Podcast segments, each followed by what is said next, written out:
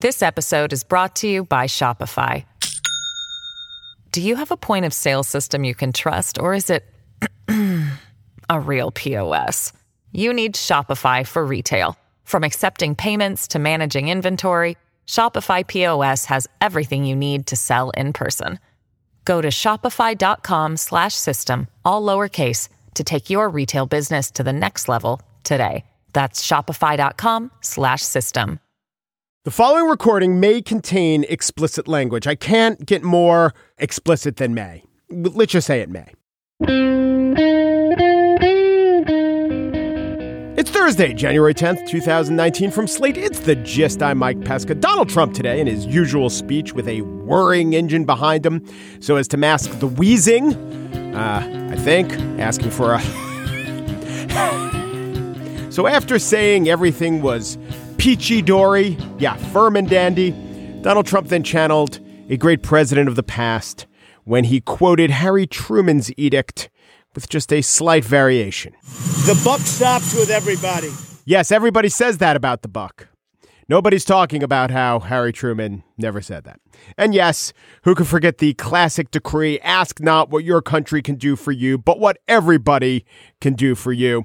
The only thing we have to fear is things themselves. But for all the fractured syntax and, of course, outright falsehoods, I think Trump sometimes escapes the usual scrutiny we would apply to a political claim. Of course, it's understandable. You put in the time, you do the research to find out, oh, yeah, this thing he was saying was a lie. But still, if not even for him, for us, sometimes it makes sense to take a central claim of his and say, well, is this, is this really true? So I was intrigued by this thing he said today. I, be- I really believe the, the steel barrier or wall would pay for itself every three or four months and maybe even better than that in terms of overall. Now, if you want to hear a cleaner version, we have this from his Oval Office speech. I want you to know that after he makes the claim about the barrier paying for itself, he tags it with a different preposterous set of words in terms of overall. Uh, okay, here's the Oval Office. The border wall would very quickly pay for itself. The cost of illegal drugs exceeds $500 billion a year, vastly more than the $5.7 billion we have requested from Congress. The wall will also be paid for indirectly by the great new trade deal we have made with Mexico. Okay. Now, about the wall paying for itself, set aside the Mexico nonsense. I did some research quite stupidly, I would say. And guess what? It's not true. But how the calculation was made was a little bit interesting. The president was talking about the cost of the wall offsetting the cost of drugs. So, wall equals less drugs equals good investment. But a lot of things wrong with this. Illegal entry from illegal points of entry contribute very little to the drug supply. Most of the drugs that do come in from the southern border come in through legal points of entry. Also, if the wall won't work, it's not going to stop that. But a few months ago, when he was saying the wall will pay for itself, it was stemming from a report that was done for the by the Center for Immigration Studies, the CIS, which is pretty much against immigration. And here's how they calculated that the wall would pay for itself. The CIS puts the average lifetime cost to local, state, and federal governments of border crossers. In other words, the cost of government benefits minus the cost or the, the, the amount they pay in taxes, including payroll taxes. They put the cost at $74,000 in today's dollar per person crossing. And then they assume that the border wall would prevent 160 to 200,000 illegal crossings. My eyebrow was raised too over the next 10 years. Therefore, they said the wall would be a net savings of 12 to 15 billion a year. Here's the problem. So Trump started saying the wall's going to pay for itself and they then he submitted a request to pay for the wall and it was 18 billion. So as soon as he did that, he destroyed this talking point. Unless you do that clever thing that he does, which is just lie about it anyway. But also, as I looked into it, the $74,000 cost of immigrants minus taxes. It doesn't take into account the many, many studies that show the children of immigrants are a big net boon to the economy. And also, there's this you know, we have a federal deficit. What that literally means is that the average American is taking in more services. I mean, you don't think of servicing the debt or maybe even paying for the war in Iraq as a service. But yeah, the average American pays less in taxes than America as a whole gets in services. So, in other words, we're all a net drain on the economy given how the federal government spends money. And here's a general rule of thumb that goes way beyond the wall, way beyond tax cuts paying for themselves, and it's this. Because it's also true of when Obama was talking about the ACA or this new idea of Medicare for all. Rule of thumb government programs that promise to pay for themselves never pay for themselves. Now, this doesn't mean that government programs aren't worth it. They might lead to better outcomes for Americans. They could be worthy. But everything that we want has costs. It's not like they don't have costs. We'd like the benefits, but we also have to pay the costs. And it's naive and childlike to pretend we don't have to pay the costs. We'd be better off as a country if we engage in a discussion about what benefits we want at what price, rather than magically telling ourselves that nothing will actually cost anything.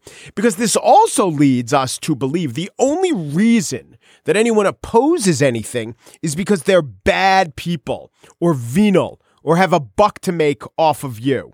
Or, so I'm advocating for the good discussion and maybe electing our officials based on that good discussion. There's another, a whole nother way to look at it, similar to the way that Trump looked at it when his talking point was destroyed. We could just lie. We could just lie about everything. That's the strong move, because otherwise you come off as mamby washy, wishy pamby, you know, or just crazy, all pell skelter, helter mel, if you know what I'm saying. On the show today, I will spiel about the slick rhymes that Kellyanne Conway spits. But first, the life of journalist Marie Colvin was spent largely in war zones, bringing back stories that few others dared pursue.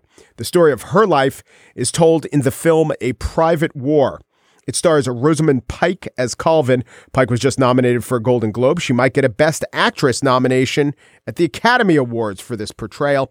A Private War's director, Matthew Heineman, came by to discuss the film and his career as documentarian turned feature director.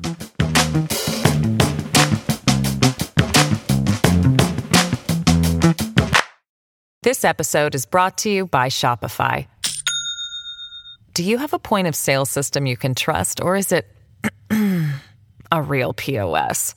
You need Shopify for retail. From accepting payments to managing inventory, Shopify POS has everything you need to sell in person.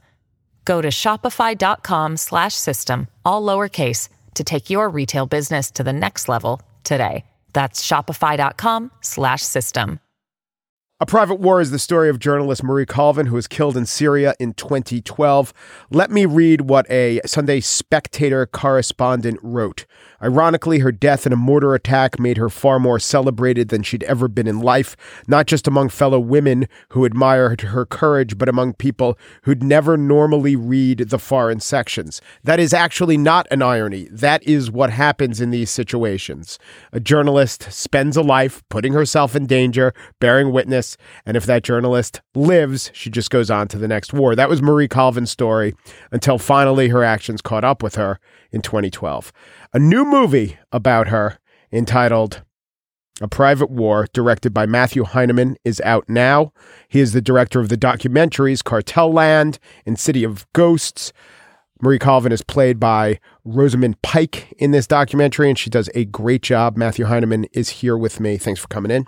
Thanks for having me. So I'm from Long Island, and when Marie Colvin, whose work I was very familiar with, died, I found out she was from Oyster Bay, which is just north of the Seaford Oyster Bay Expressway, and I was shocked. I was shocked. I could not believe she was from Long Island. What Long? She just seemed like a globe-trotting English woman. What were the Long Island parts of her?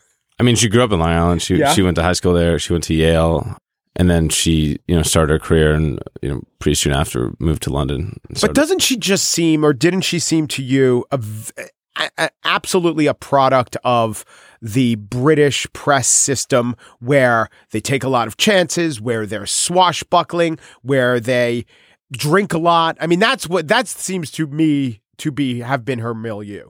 Absolutely. I mean, that's, you know, she spent her whole career there and, and lived there and worked there. And that was her identity. And obviously her, her friend group, friend, you know, and her colleagues. And yeah, that's, that's the world that she, she lived in and, and grew up in and, and, you know, became known for. You know, she's much more well known in the UK, obviously, than, Yeah. than she is here. Yeah.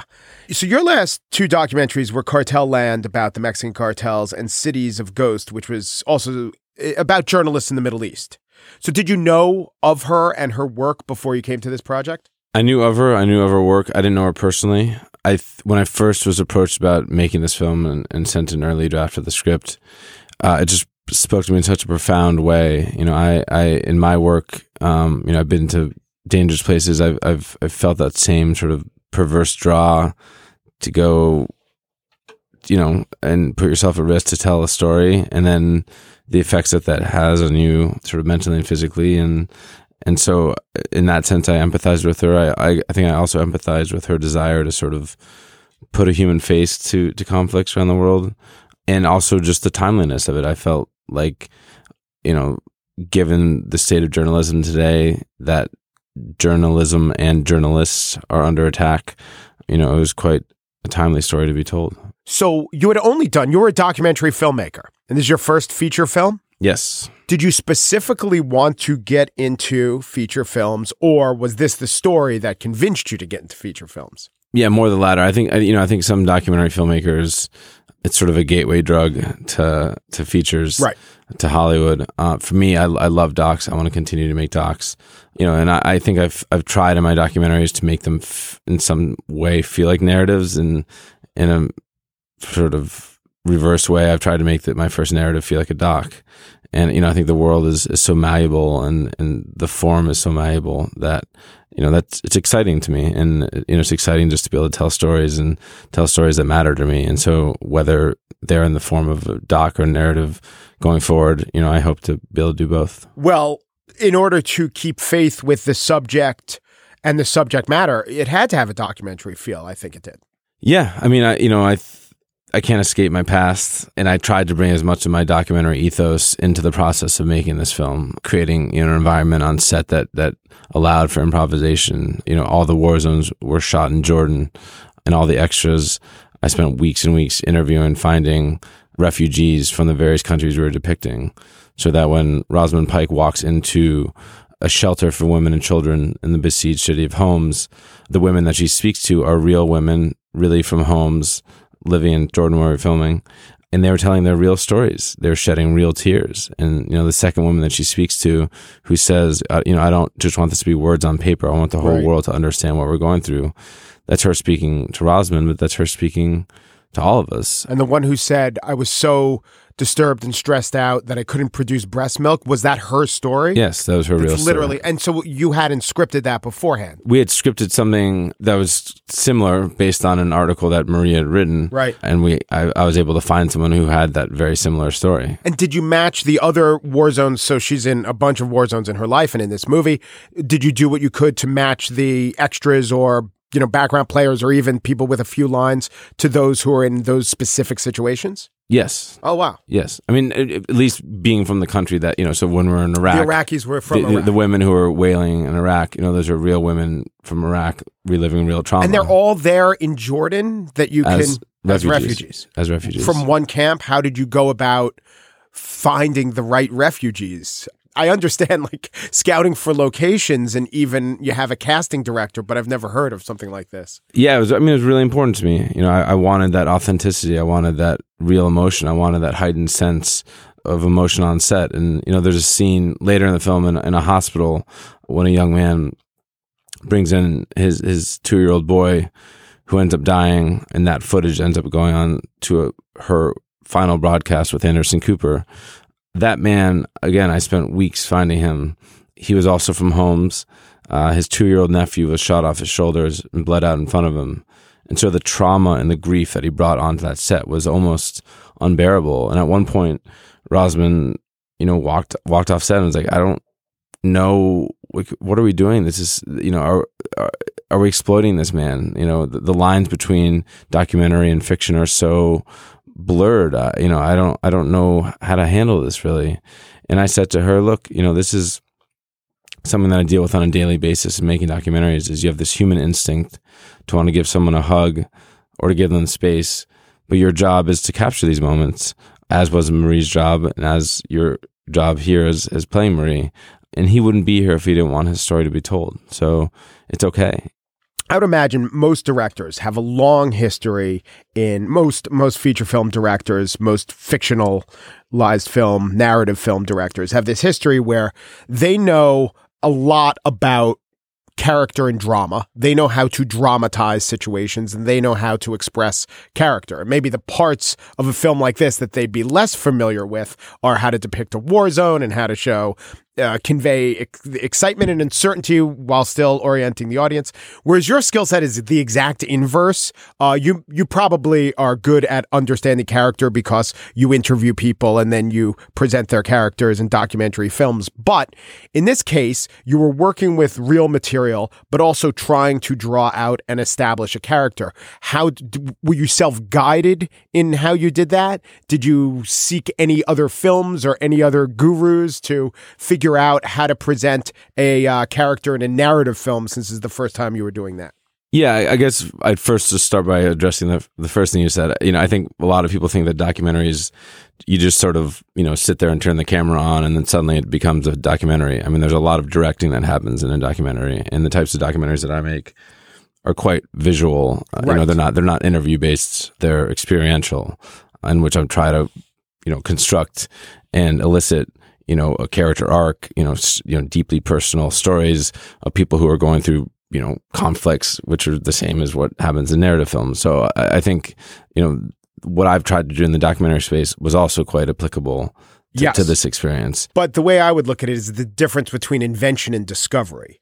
Or maybe in the documentary you're a sculptor and you're chipping away what's extra what doesn't need to be there. With this, you're inventing the person. You're using the real material, but you're also making choices about the dialogue in their mouth. And the framing of a shot is not just what's really happening and then you make a choice. You decide how to frame a shot.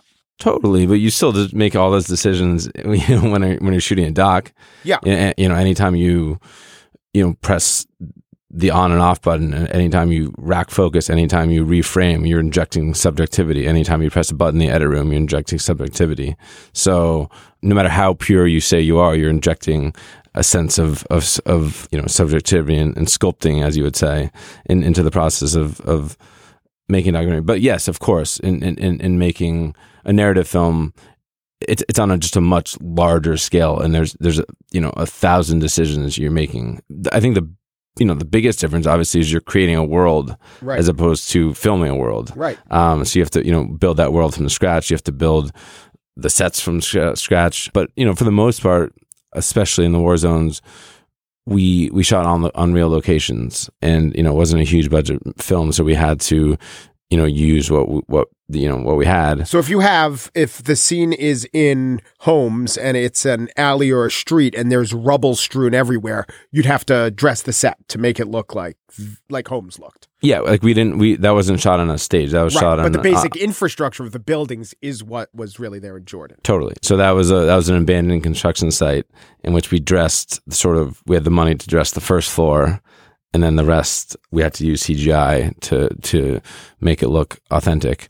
But yeah, when they're when, you know when they're driving through Homs, again the, the, first floor and all the rubble is is stuff that we brought in and that we created.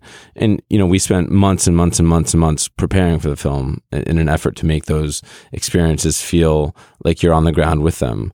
I was very very fortunate to work with Bob Richardson. Um, my DP who who shot everything from Platoon to Born on Fourth of July to Hugo to Aviator to you know a lot of Oliver Stone and Scorsese and Tarantino's films over the years, and he actually started out shooting docs, and so it was really exciting for him to go back sort of to his roots. Um, he shot a documentary in El Salvador, which is why Oliver Stone tapped him to shoot Salvador, and and that's what started his career as a you know one of the most accomplished DPs ever. So working with him was was a such a honor and and and and privilege, and I learned you know a ton from him. But we spent going back to your original question, we spent months and months and months, you know, watching every war film we could, watching every film that we, you know, even just films that we liked or didn't like, analyzing them, analyzing what, you know, what we connected with and what we didn't mm-hmm. connect with, and sort of developing that visual aesthetic with which we shot the film. Similarly with with Sophie Becher, our, our production designer, just dug into those worlds and and you know sent around you know thousands of, of reference images and you know down to the details of, of the rugs in the you know the media center down to the graffiti on the walls in Libya. Like you know everything was based on some reference image that we found. And you know every single pixel every single frame mattered to me. I really wanted you to feel like you're on the ground experiencing what her what you know her life was like and I, I did not want to make a biopic I wanted to make a psychological thriller in which you are inside this woman's head trying to understand what pushes someone to go to the most dangerous places on earth to cover these stories and then the effects that that had on her mentally and physically. Matthew Heineman is the director of A Private War, uh, the story of Marie Colvin starring Rosamund Pike. In early February, it'll be out digitally if you wish to catch it then. Thank you so much, Matthew. Thanks for having me.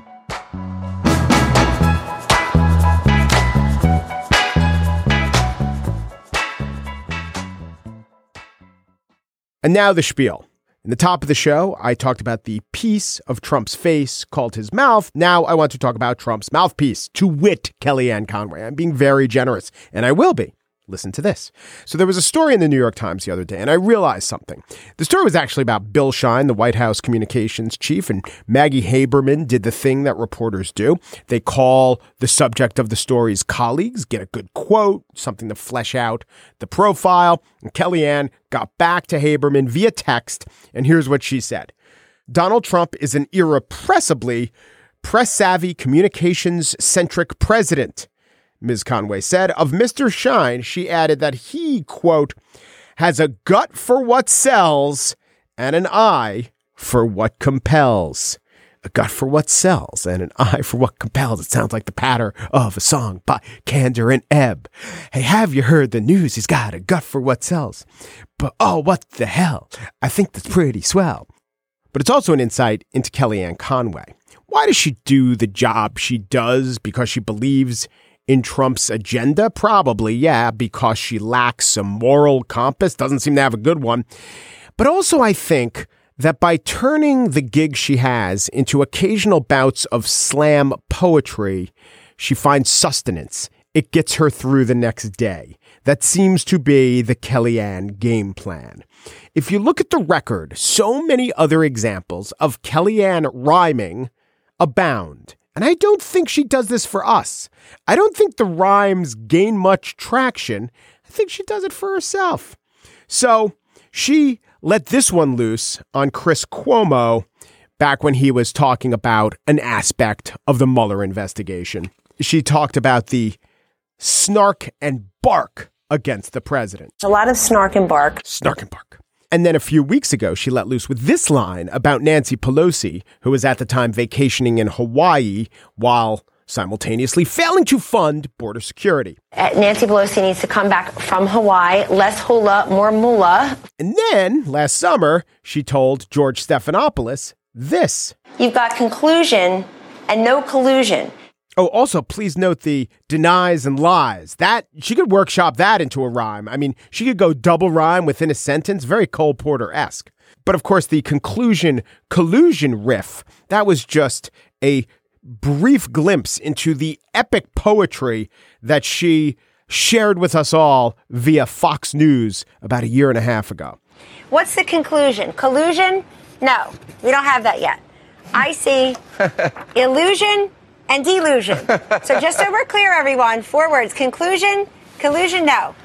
Illusion, delusion, yes. I just thought we'd have some fun with words. Uh, Sesame's Grover word of the day, perhaps, Sean. Why is she doing this? What does this tell me about Kellyanne? Well, Kellyanne's job has been to defend an indefensible president who always blames his communication staff for his own failings. We thought the task was Sisyphean. It turns out she sees it as Seussian. Kellyanne, I believe, has a soul somewhere deep in there, an actual beating heart that longs to take joy in some things in life beyond the separation of children at the border which of course occasionally leads to death, and to simply get through the day and to give herself a little mental holiday, she engages in conscious coupleting. I don't think her quips are useful. I really don't think they get picked up. I don't think they throw this interviewer off the scent of what he's or she's after. I mean, she has a lot of other tricks which shouldn't work but kind of do. She's been known to stymie interviewers with just her usual typhoon of disinformation techniques. There's the whataboutism, there's the faux umbrage taking, there's the turning the questioner into the story. But these little rhymes help Kellyanne psychically until she has to go home at night to the house she shares with one of the most caustic Trump critics in America, her husband, George Conway. Now, if you want to tell me these little nest eggs of poems tucked inside the big omelet of propaganda, do absolutely nothing for you, just get you more upset, I understand that. If you want to say they're not cute, they're loathsome, I won't begrudge you your ire. But let's just end on this. It was never my intent or plan to provide an out for Kellyanne. Now she could go back to lying about the caravan.